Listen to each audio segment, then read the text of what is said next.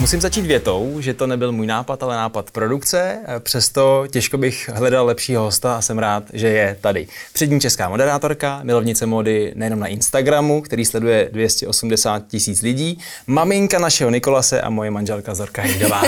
Vítej ve studiu. Ahoj, já nevím, jestli si neměl tu manželku začít. No tak eh, myslím si, že doma určitě. To je na prvním místě. Ale tady ji můžu nechat možná na tom posledním. Rozhodně. Já moc děkuji za pozvání a můžu potvrdit, ano, byl to nápad produkce. Eh, tenhle podcast je evoluce, to znamená pracovní a možná i lidský vývoj od těch úplných začátků až po eh, kariéru, která je teď. Ty si říkala, že maminkou bych měl začít. Znamená to, že no má, že teď si hlavně maminka? Já jsem říkala manželkou. Ale jsem hlavně určitě manželka a maminka. Já myslím, a už že... mě opravuje, jo. Tak to funguje i doma prostě. Ale Naštěstí já se umím bránit. Tak, teda takhle, jestli se umím bránit, zjistíme v průběhu podcastu. Tak. No, no jo, teď jsem určitě na prvním místě máma, tak to ženy asi znají. Já myslím, že už tahle role vždycky bude na prvním místě, že i kdyby mě potkali nějaký extrémně zajímavý pracovní nabídky v budoucnu, tak vždycky ta máma bude prostě už uh, ta první v uvozovkách škatulka, která je ta nejdůležitější, takže práce prostě šla stranou, ale jsem ráda, že ne úplně. Tak to je možná asi téma uh, velmi aktuální, protože uh, já o tobě vím. Skoro náhod. Se, jak se vždycky říká, zjistil jsem si, že jedna poměrně velká pracovní nabídka přišla v době, kdy malýmu byly tři měsíce.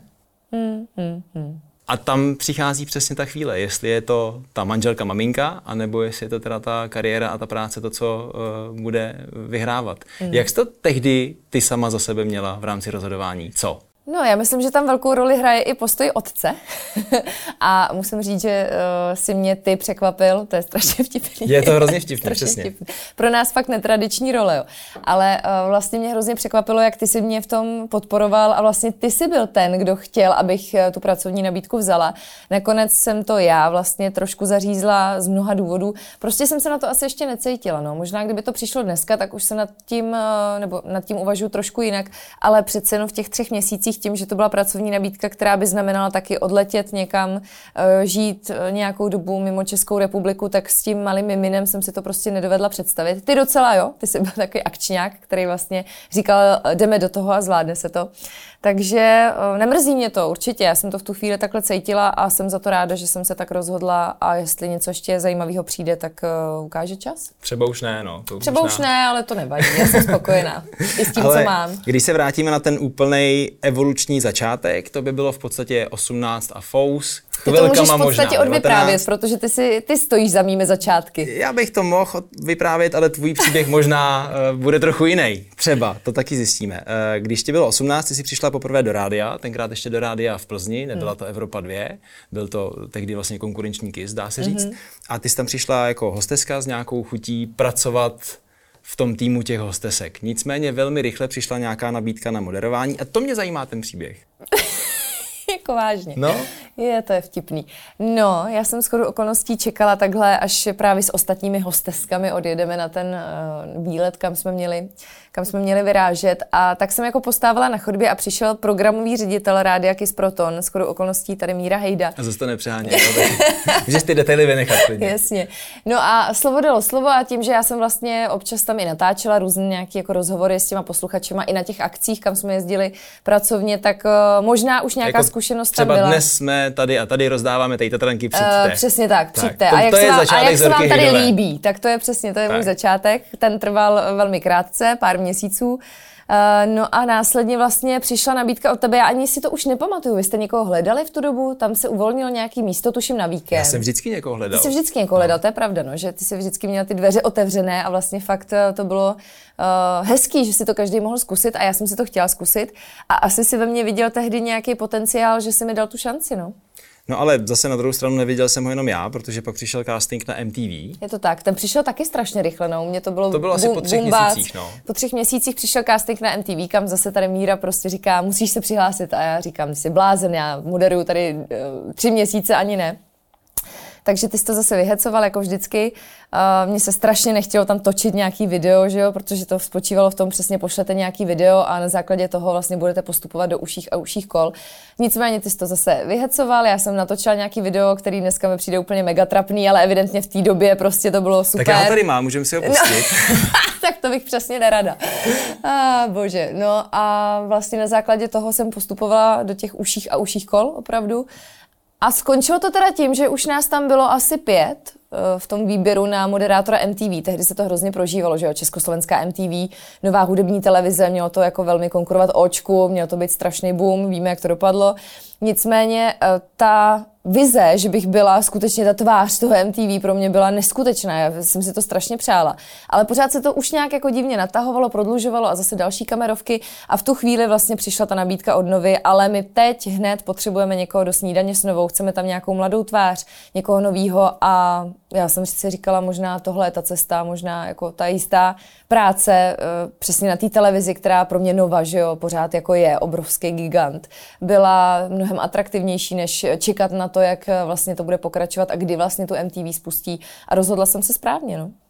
Jaký byl ten vstup do toho světa showbiznesu? Protože když se podíváš zpátky do toho věku, tak to si ještě měla, myslím si, v pokojíku eh, plagát Simony Krajinový. Ten je tam dodnes, ten je tam, u našich. Ten tam zůstal, jo, jo. Simona je věčná. Tak ve 12 každá chtěla být modelka, ne? Podle mě. Já třeba ne, no. Jo, ne? Ale každá možná, že jo. Mm, uh, nicméně je to ten vstup v duchu, teď přichází ten obří show business a teď bude jakoby ta, ta, ta zábava, ta, ta show, jak, jak to No, uh, jo, určitě, určitě. Já jsem vždycky byla člověk, který jako to sjížděl, ty bulváry a, a na televizi jsem vyrůstala, znám všechny ty devadesátkový pořady prostě a znám ty moderátory, takže určitě to pro mě bylo neskutečný vlastně do toho vplout. Myslím si, že jsem byla ale velmi pokorná, že jsem jako neměla žádný vysoký sebevědomí, abych jako hned vyváděla nějaký nesmysly ale eh, zpětně za to určitě bych dělala věci jinak. Je to přesně o tom, že, jak říkáš, bylo mi 18-19, v 19 asi vyšla nějaká první titulka něčeho, když vlastně jsem začínala ve snídaně s novou. A to je prostě věk, kdy člověk je fakt ještě takový praštin kuře a neví, jako co vlastně chce a jak se chce prezentovat, to je asi to důležité zmínit. Jak se chce prezentovat, jakou chce mít tvář a uh, taky jsem kejvla na spoustu věcí, na kterých bych uh, normálně už dneska vůbec jako mávla bych nad tím rukou, ale vlastně člověk má pocit, že teď je ta šance, že teď vlastně vlastně už jsem teda v tom show businessu a musím na všechno říkat ano a vlastně nic neodmítnout a zpětně za to si říkám, že není to nic dramatického, čeho bych jako nějak litovala, to ne. Ale tak uh, prostě byly projekty, které jsem si mohla odpustit, byly fotky, které jsem si mohla odpustit a člověk občas, když se podívá do toho Google zpětně, jak se říká, pane bože. A který fotky? Ne, Ježiš, to zní, že jsem měla nějaký nahý třeba, no, tak no. radši to řekne, já myslím, že ne, jsou holky, které trošku víc litují svých fotek než ty To zrovna. určitě, právě proto říkám, že to není žádný drama, já jsem pro boha nefotila nikdy žádný nahotinky, nebo to vůbec. Ale prostě nevím. Tak Měl být levý profil místo pravýho, jo? No třeba. No, někde tam jako nevypadám úplně, eh, že bych se pod to dneska mohla podepsat a eh, myslím, že i některé ty akce třeba, který člověk moderoval, tak, ale přesně je to o tom, že začínáš a vlastně všechno mělo asi svůj důvod. Je to, hmm. dneska si nad tím můžu samozřejmě říkat, že tohle jsem nemusela dělat, takhle jsem se nemusela prezentovat. Eh, mohlo to mít třeba větší úroveň v té době, ale je to o tom, že přesně člověk neví, jak se bude dál vyvíjet a všechno je pro něj nějaká šance. Každý, koho potká, ho může někam posunout a ve finále asi to tak opravdu mělo být, protože ta cesta byla skvělá. Na druhou stranu, a to moc lidí neví, eh, to médium často tvoří mediální obraz toho člověka, který u nich vystupuje právě proto, aby čísla sledovanosti byly lepší a mm, lepší a mm, lepší a mm, lepší. Takže jako chtě nechtě se člověk tím světem showbiznesu trošku ponoří do toho, že by měl být bulvárně vláčený. To je možná to něco, co... To co, si určitě myslím, no. Co, co zmiňuješ, mm, mm, co je ten problém teoreticky. To je vlastně i to, co dneska trošku řešíme furt spolu doma, že ani já, ani ty nejsme eh, právě typy lidí, kteří by vymetali večírky, když dneska už je to taky trošku jinak, ale myslím si, že ještě těch deset let zpátky to tak prostě bylo. Byl ten spy, že jo, kdo se neobjevil ve spy na nějaký spy party, tak ten vlastně byl bulvárně mrtvej. To a... jsem byl přesně já, já byl bulvárně bulvárně mrtvej. A dneska už to taky funguje trošku jinak, ale je to důležitý. Bohužel jako je to součást té práce a ten, kdo jako nekalí na těch mejdanech a nepaktuje se tam s těma ostatníma, tak není, není v kurzu. A tak ono to načančání se někde jenom kvůli té fotce je vlastně úplný bizár. No je to bizár, samozřejmě. Jako. Ale zároveň to trošku tvoří A je to, je to vlastně nejenom o tom, jako, o tom bulváru a o tom dostávat se do té společnosti, ale já jsem to častokrát vnímala i pracovně, že když prostě nejseš ten kalič a nejdeš třeba s tím štábem potom uh, po nějaký show, kterou se, jako, která se dotočí, nejdeš to s nima zapít a nesedíš tam s nima a ne, netlacháš do 6 do rána, tak prostě seš trošku jako z té party a třeba příště už si tě tam nevezmou, protože Zorka málo chlastala. Což znamená, prostě že tak? dneska tady po natáčení musíme teda produkci Musíme, zkázat. ano. Jdeme dneska někam, Já jo, jsem připravená, to, máme jo. hlídání na zbytek B, takže dneska, jestli nebudou lítat punty, tak... Otevřete láhve, dneska někam jdeme, ať jsme slavní. No, přesně. Ale na druhou stranu, přesně tahle ta cesta uh, má i to druhý úskalí a to je nějaká, já bych to asi nazval hodnotou člověka, dejme tomu, Hm? protože ten bulvár tě sveze zase někam, kde už se to potom nedá moc řídit a už si píšou, co chtějí a jak chtějí. Takže ono to má takovou misku vah, která se dá trošku vyrovnávat, ne? No určitě. A hlavně tak já myslím, že v dobách, kdy jsem moderovala Superstar, tak to mi bylo 22. A to byla taková éra, kdy jsem si jako vyzkoušela, jaký to je fakt, když tě ten bulvár řeší den co den a fakt těch článků vycházelo hodně, ne vždycky pozitivních a nechtěla bych to. Jako já nejsem ten typ, který přesně jako loví, nebo respektive dává ty senzace a posílá na sebe vlastně sám ty, sám ty mm, prostě různé motivy a, a témata, o kterých by se mohlo psát vůbec. Takže A nebo je tvoří PR uh, té televize právě proto, aby ta čtenost, Hmm, jo, jo. sledovanost projektu byla. A s tím takže... jsem měla dobrou zkušenost. Jako tak nová zase jako samozřejmě nebude potápět vlastní tváře, takže to PR, který šlo z té televize, bylo vždycky jako víceméně kladný, ale zbytek uh, už se neuřídí, že jo? takže samozřejmě někdy vyšly články, které úplně jako nepotěšily. No ale kladný A- PR nikoho nezajímá. Přesně tak, no, takže to pochopitelně bylo nej, nejčtenější, jakmile vyšla nějaká pecka a v podstatě jako nás odsoudili, ještě než jsme začali moderovat, protože jsme byli jedna z těch prvních dvojic, měli úplně první, která přišla po Leošovi. Hodně dlouho to dělal Leoš, že jo, pak byla taková pauza, než se k tomu vrátil. A my jsme byli v té pauze a myslím, že jsme právě byli ta první změna, jakože po tom Leošovi teď teda Roman se Zorkou. Romana tady vůbec nikdo neznal v Čechách, že jo, mě zase neznali na Slovensku. Takže úplně prostě uh, těžký, těžký začátky, no. No a pak eh, velká meta, kterou jsme ještě nezmínili, Evropa 2.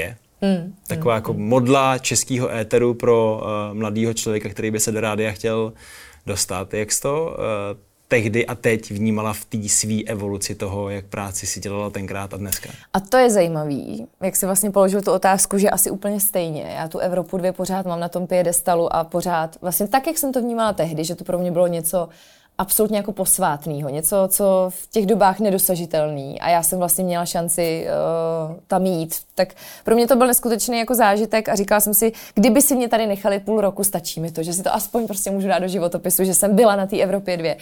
A to, že jsem tam dodnes, je pro mě velkou píchou a já to fakt tam miluju. Tak ty to víš sám, já jsem vždycky jako to rádio měla strašně ráda, je to taková jako druhá rodina. A myslím si, že fakt, co se týče toho postoje vůči Evropě 2, tak tam se nezměnilo vůbec nic. Pořád je to pro mě jakási modla a hrozně nerada budu jednou to rádio opouštět. Teď jsi si odskočila pomyslně teda k malýmu na pár měsíců, pak přišel návrat zpátky. Mhm. Bylo to to vysněný, vychtěný, jakože e, rodičovství je jedna věc, Mhm. ale ta práce tak trošku musí být, aby člověk krom toho, že vychovává dítě, tak ještě taky žil a pracoval. Tak jak, jak ty sám dobře víš, a mluvíme samozřejmě k posluchačům, eh, ten plán byl takový, že eh, se chci vrátit, ale nechala jsem to otevřený. Nechali jsme si to prostě eh, jako nějaký téma, kdy se vrátím, taky vlastně byla jako nějaká myšlenka, od kdyby to šlo, ale říkala jsem si, že to sama ucítím nejlíp, až se to stane, až porodím, až budeme mít to miminko, tak eh, si sama řeknu, jestli vlastně mi to za to stojí, jestli to cítím jako správnou věc, vrátit se do práce a pak to posoudím.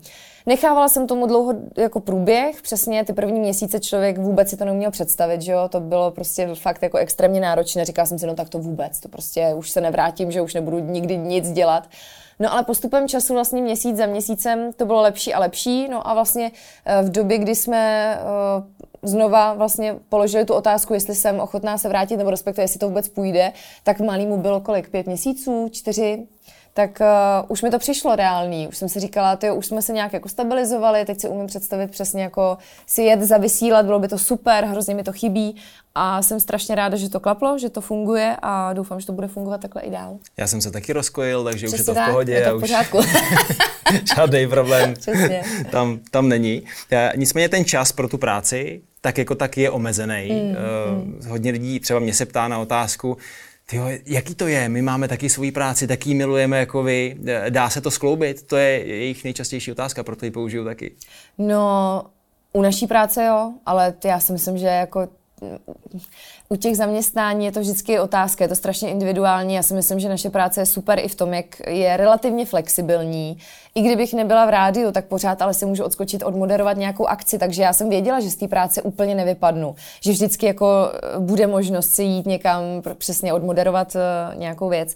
Ale spousta těch zaměstnání vím, že to tak nemá a spousta žen to prostě nedokáže skloubit, protože být někde od do v kanceláři zavřená, kde jako nemám šanci si ten čas nějak řídit, to prostě asi nelze. No. Takže my máme tu výhodu, že to jde, já mám tu výhodu, že mám super vedení nad sebou, který je absolutně jako uh, přístupný domluvě a který ví, že prostě to dítě je pro mě na prvním místě a takhle to berou. A když prostě zavolám, nevím, eh, v 6 ráno, že dneska nepřijedu vysílat odpoledne, protože prostě malý je nemocný, tak oni řeknou jasně, v pohodě, nic se neděje. Jako nejde, nebo respektive přesto nejde vlak, vždycky to dítě bude na prvním místě. A to je důležitý. Myslím, že to je fakt individuální, že záleží na tom zaměstnání, na zaměstnavateli a mně se to všechno tak hezky sešlo, že jsem fakt vděčná, že můžu to takhle jako praktikovat. Když ta práce je takhle plovoucí, tak se taky ale někdy stává to opačný, že nikdy nekončí. Máš no to jasně, tak? já nechci, aby skončila, ale... no, tak to úplně nemyslím, ale že pak jsou večery, kdy hmm. už jo, je třeba jasně, 8 jasně, a už je 9 a už je 10 a ono pořád je no, co dělat, to protože děje, to ještě to nešlo. známe velmi dobře, ty telefony, kdy jako už to člověk musí fakt odložit násilím, protože jinak přesně, tak uh, pojďme si nalít čistého vína, živí mě i Instagram, takže přesně skončí ta práce jedna a já si vzpomenu, že ještě ale mm, jsem chtěla něco dát na Instagram, takže zase telefon do ruky a musí se to řídit. Prostě musí člověk nad tím mít nějakou kontrolu, což někdy jde líp, někdy hůř. Extra mě, která jsem prostě flegmatik a věci nechávám na posledním místě, až když je mám skutečně jako splnit, tak, Možná tak i chvilku udělám. po. Někdy i chvilku po. Takže je to těžký, no, ale zvládáme. Nejoblíbenější věta, já to zítra udělám. No, to je moje klasická. A zítra je to pozítří a pak je z toho týden. no, tak taková je pravda. E, nicméně když by si brala z toho, co tě pracovně teďka posouvá a ještě tě motivuje jít dál a nezamrznout na té svojí jedné rovině, která se může samozřejmě stát, když se to neposouvá, hmm. tak co tam máš teďka za, za tebe jako ten posun, který by si sama chtěla ještě udělat? No, tak to je vždycky ta nejtěžší otázka, kterou dostávám. Já jsem ti tuhle říkala, že vlastně jediná věc, která by mě, uh, nebo ne, nevím, jestli jediná, to nemůžu říct, ale to, co by mě skutečně bavilo a lákalo, je Stardance, protože na to pravidelně koukáme, ty jsi říkal žádný takový. ne, ale co se týče moderování, tak fakt je to těžký, protože oni ty nabídky třeba i jsou, ale ne všechno chce už člověk dneska dělat. Prostě jsou taky formáty, které třeba bych mohla dělat, ale už se v tom necítím dobře. Vím, že by mě to nebavilo, nebudu to brát za každou cenu, protože nemusím, což je skvělý.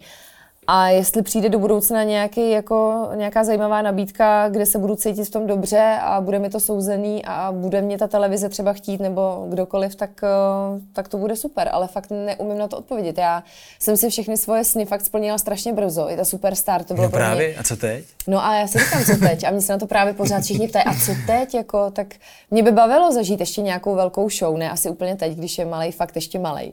Ale uh, někdy si to jako zopakovat, byť je to velký stres a adrenalin. Ale prostě otázka, co by to bylo. A to je přesně to téma, stres, adrenalin, co je podstata té práce, protože často lidi říkají, vy to máte super, jak moderujete, vy to prostě řeknete a jdete no, dál. Jasně, no.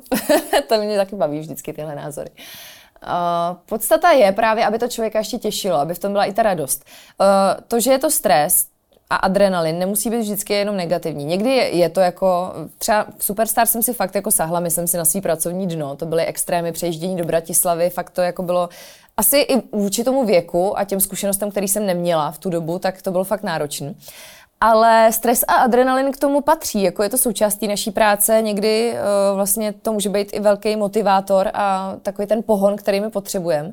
Takže to asi nevadí, no. Možná pro to odtajnění, jak vypadá takový pracovní den, když Zorka eh, moderuje za den dvě akce a ještě vysílání v rádiu? No to už jsem dlouho nezažila, už myslím si ani nezažiju, protože to se dostáváme k tomu, že když si vzpomenu na svoje uh, předporodní tempo, bych to nazvala, tak já už do toho fakt nechci zpátky. Jako já vůbec nechápu, jak jsem to zvládala a vlastně člověk přesně s tím dítětem si uvědomí spoustu věcí a nechce už takhle fungovat, už chce mít trošku klid a pohodu.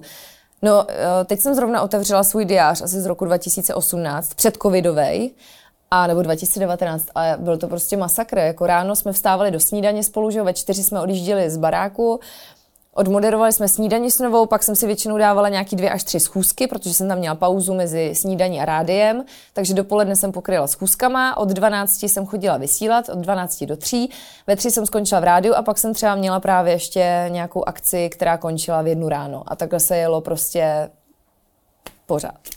Eh, úplně se mi vybavila další otázka oblíbená, kterou dostáváme. A vy jste fakt do té snídaně jezdili dvěma autama za sebou? no to jsme museli, že jinak bychom se hádali každý ráno, to prostě nejde.